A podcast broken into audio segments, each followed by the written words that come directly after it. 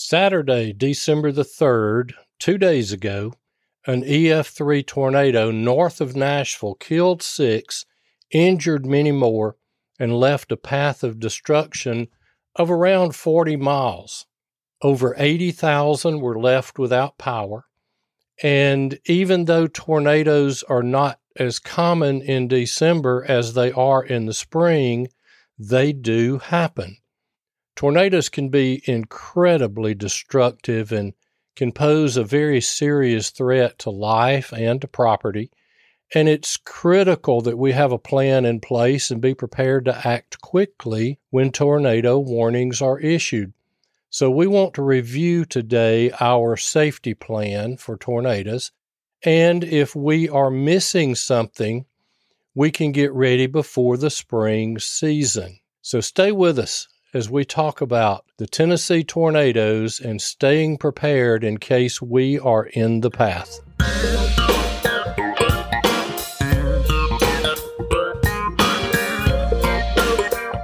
Welcome to Practical Prepping. Today is December the 11th, 2023, and this is episode number 440. This is the prepping podcast with no bunkers, no zombies, and no alien invasions just practical prepping, where we believe that stuff happens, so we need to stay prepared, and we're here to help you get prepared. I'm Mark, and as I said, today we'll be talking about the Tennessee tornadoes and staying prepared in case we are in the path of the tornado. If you would like the expanded notes for this episode, go to practicalprepping.info forward slash 440. And if you aren't receiving the Practical Prepping newsletter, go to practicalprepping.info, click on the free PDF, and you'll receive the free Getting Started in Prepping PDF, and you'll be added to the newsletter. And we want to take a moment to say Merry Christmas to our Christian friends and Happy Hanukkah to our Jewish friends. And by the way, we should keep the people of Israel and the people of Gaza in our prayers.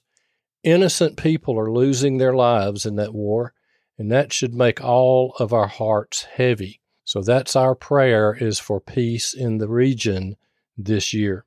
Now let's talk about some of the things that we need to do before a tornado, and this can be anything from months before the tornado to the minute before the tornado. One, we need to stay informed. We need to know the difference between a watch and a warning. Watch means that the conditions are right for a tornado.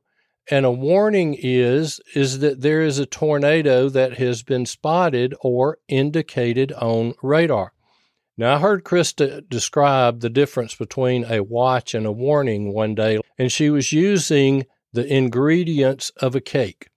And she said a watch, the ingredients are on the counter ready to make a cake. But a warning is that the cake is in the oven. So a watch, conditions are right, and a warning, there is a tornado. Now, in staying informed, we want to check the weather daily to at least have an idea of what to expect. Now, we were traveling on Saturday to a family get together for Christmas, and we knew that there would be the probability of severe storms coming through our area. So we kept checking during the day to stay updated and informed on what we might expect. And before we started back home, there were watches in place and there were some warnings also in place. Now, you want to have multiple ways to receive warnings. A NOAA, NOAA weather radio, that is an awesome piece of equipment. We believe it's one of the three things that you absolutely must have in your house. That's a NOAA weather radio, a fire extinguisher, and a smoke detector. But that NOAA weather radio will go off during the middle of the night if there is a warning, and it will wake you up. Now, you can also receive warnings by monitoring local news most of the television stations now, at least around here, when it goes to a severe thunderstorm, they break in and they go wall to wall news.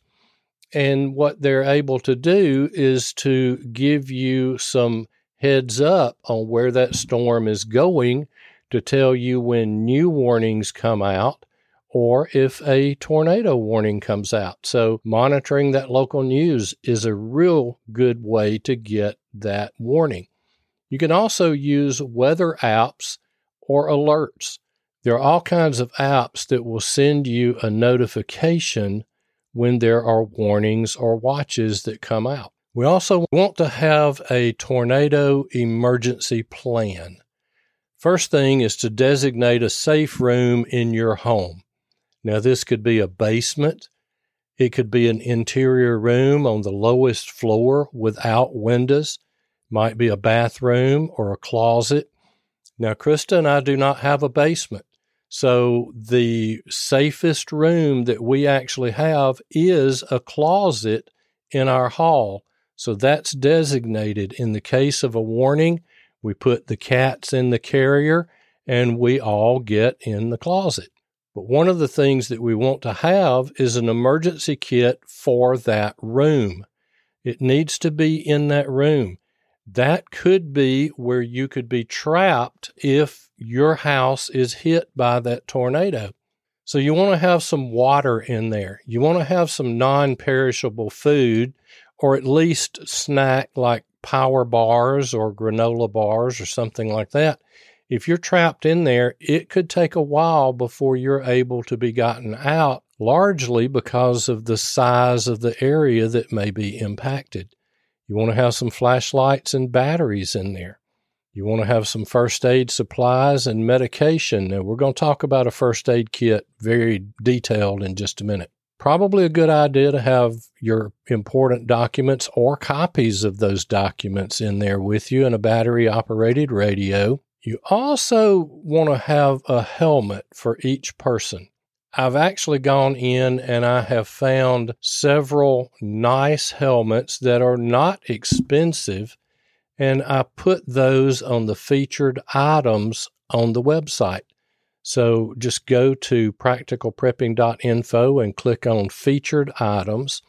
And uh, what I'm using to put on there, now there are much more expensive helmets that you can get, but these are skateboard helmets. I personally like them more than I do a bike helmet. This type of helmet is used a lot of times by rock climbers or by people going into caves. But we want to be able to protect our head if we are the victim of a tornado. So get in there and put that on. But if you don't have a helmet, now is the time to go ahead and get one. Have a whistle in there, and that's in case you're trapped in the rubble. You may not be able to call out loudly over a long period of time, you'd get hoarse, but this is something that you can blow on that whistle from time to time, or you can blow on that whistle when you hear voices that are coming to try to rescue or see if there is anyone there that might need help. A ham radio is good if you have one and know how to use it, which is why we advocate for getting the license for the ham radio, but it's a good thing to have in there. Now, I mentioned first aid. We want to build a first aid kit for that room. Now, we've done some things on first aid kits recently, and actually, episode number 423 is all about first aid kits. You can find the notes for that at practicalprepping.info forward slash 423. And you can also click right there as well and listen to that episode. We have an article on the articles page on the website, and it's 70 items that you may want to consider for your first aid kit. Many of these would be very handy in there. We're, what we're building here is more than just the normal first aid kit that we usually have at home. And here's the reason EMS may be delayed. You may need to be your own first responder. EMS can be overloaded, or the roads can be blocked for them trying to get in If you or someone in there with you has a more serious injury, you may need to be treating that injury long before EMS gets to you. And this kit is designed for those more serious injuries. You want to have bandages in there. You want to have some rolled gauze in there. You might even want to have some hemostatic agents, that blood clotting agents. Bleed stop is one, QuikClot is another. Both of those are on the featured items page if you don't know where else to get those. That would stop serious bleeding. Now, I would put a tourniquet in there as well and know how to use it. We have seen some amputations during tornadoes, and that tourniquet might be the lifesaver. Also, want to have some material for splinting in there or even making a sling. So, the roll gauze, Israeli bandages, heavier bandages, you may not really be looking at injuries that could be treated with band aids. You may need much more serious bandaging. So, build a kit, put it in that room. Doesn't have to be large, but it needs to be there in case you are injured and trapped. And it would be good to have some material for splinting or for building that sling. And you can buy commercial splints that are very light aluminum and they're rubber covered or foam covered, and you can bend them any way that you needed to. Or you can use some short pieces of wood anywhere from 18 inches on out to about three feet would probably be good to have in there for splinting. One thing that we keep here, and I think that all of us should do that, especially if we're homeowners, is store some repair materials in case your home is damaged but repairable. And I'm thinking here like a tarp, have a hammer and some nails, have some one by two wood strips for putting the tarp on. Maybe have some plastic sheeting for the windows and have a ladder to be able to get access to the roof. Not all of us can get on a roof anymore. Some of us may have some physical limitations. And if you do have a physical limitation, don't go up that ladder and get on that roof but rather you will have the materials there in case someone like a neighbor or with a church comes along and you'll have those supplies there for them to be able to assist you. And you may be well capable of doing that. You just have to be the judge of that. Now, during a tornado watch, we want to stay alert. We talked about earlier, being aware of the weather conditions and check up on those weather updates, and be ready to move to a shelter if a warning is issued. And we want to know if supercells are forming. Generally, the tornadoes will come out of those supercells, but they may come out of a garden variety thunderstorm as well. Realize that during a thunderstorm, a spin up tornado can form before a warning can be issued. So, this is where you really need to be paying attention during the time of the storms. But now, when that tornado warning comes out, take shelter immediately. Go to that designated safe room or to the lowest level of your home away from windows and doors. Now, if you're in a mobile home, listen to me carefully evacuate to a designated storm shelter or to a nearby sturdy building. You must not stay in a mobile home or in a camper during a tornado. If it hits that mobile home or that camper, the odds are very, very high that you will be killed or at least seriously injured. Now, while we're in there, we want to protect our head and our neck and you can cover your head and neck with your arms to protect it against flying debris. But this is where you want to have that helmet, such as a bicycle helmet, motorcycle helmet, hard hat, bump cap, if nothing else. But you need that additional protection on your head. While you're in there, you want to stay informed as well. Continue to listen to the weather radio, to the local news, or even a reliable weather app for updates on the tornado's location and its intensity. I've watched several tornadoes coverage by going to the television station's website and getting the live feed for that weather broadcast right then. And so we've been able to use our cell phones to stay up on that. Now, if you're outside or in a vehicle, don't try to outrun a tornado in a vehicle. Find a sturdy building or a shelter immediately. One great shelter that you can use in most of the time, if the tornado is coming, they'll allow you to do this, and that's a walk in cooler at a convenience store. That thing's pretty well protected. And so if you're in a vehicle, if you can get off the road and find something like that convenience store and ask them if you can shelter there, and they'll probably shelter with you as well. But now, if you're caught outside and no shelter is available, don't stay in the car. Lie flat in a low lying area and cover your head with your hands and your arms.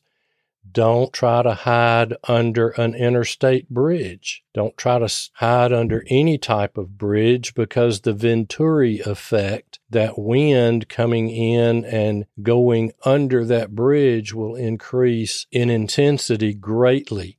And you put yourself in harm's way by being under that bridge. Now, after a tornado, if you are struck by the tornado, you come out, watch for hazards be cautious of hazards such as down power lines or debris or damaged buildings. There's a lot of roofing nails that get scattered about.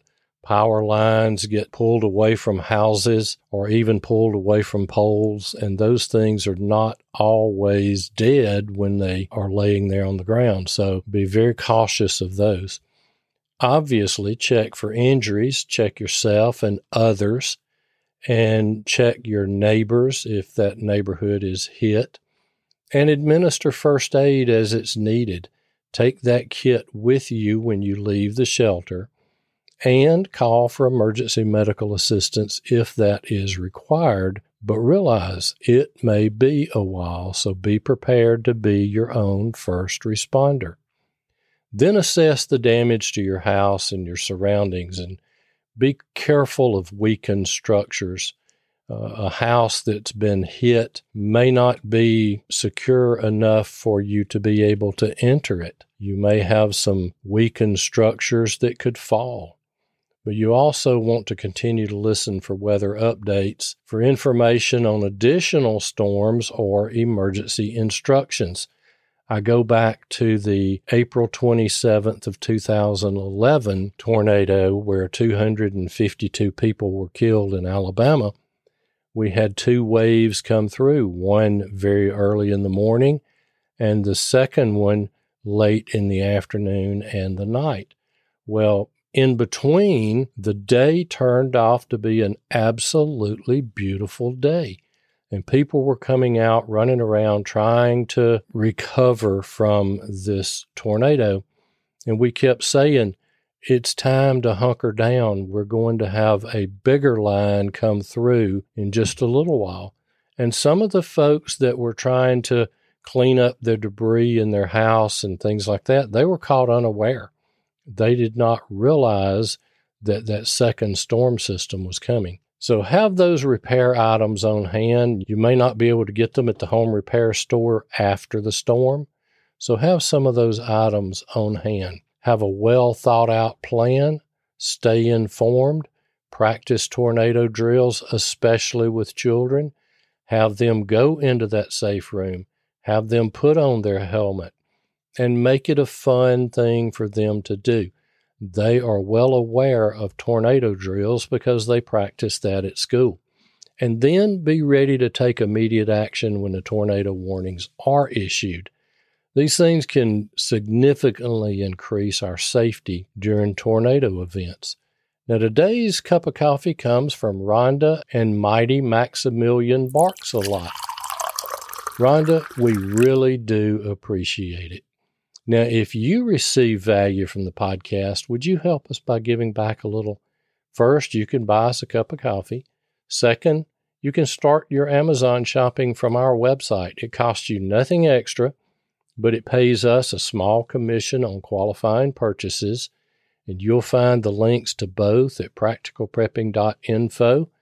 And both of those do help us out tremendously, and we appreciate your support. As Krista always says, stuff happens, stay prepared, and we'll see you next time.